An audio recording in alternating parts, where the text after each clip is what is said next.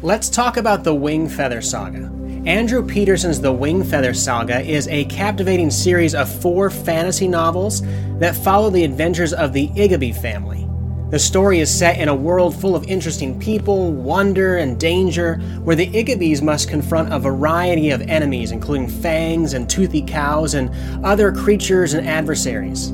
The series is primarily targeted at children and young adults, but it can be enjoyed by readers of all ages. I thoroughly enjoyed reading them to my kids.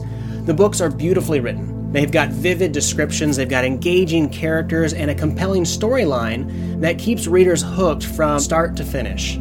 The pacing is excellent with plenty of action, suspense, and humor to keep readers of all ages entertained. The books explore important topics such as redemption, sacrifice, faith, and the power of love.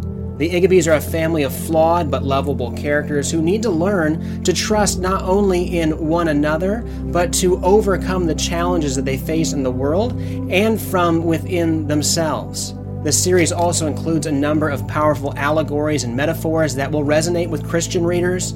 The story of the family's journey mirrors the journey of the Christian life in many ways, with all its ups and downs, struggles, and triumphs.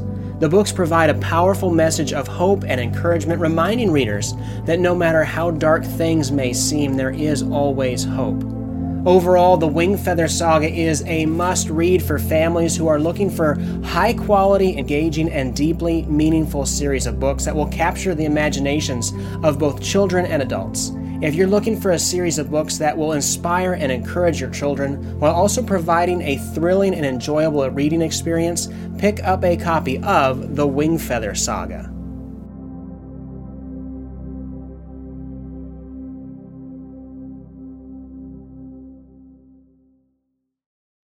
Thanks again for listening. If you enjoy the Reasonable Theology podcast, go to reasonabletheology.org slash subscribe and get the weekly email. Each week I send out the latest article or podcast episode, and each email also includes a helpful definition to expand your theological vocabulary, a beautiful painting depicting a scene from scripture or church history, a musical selection to enrich your day, as well as the best book deal I've found that week to add trusted resources to your library. Try it out at reasonabletheology.org slash subscribe.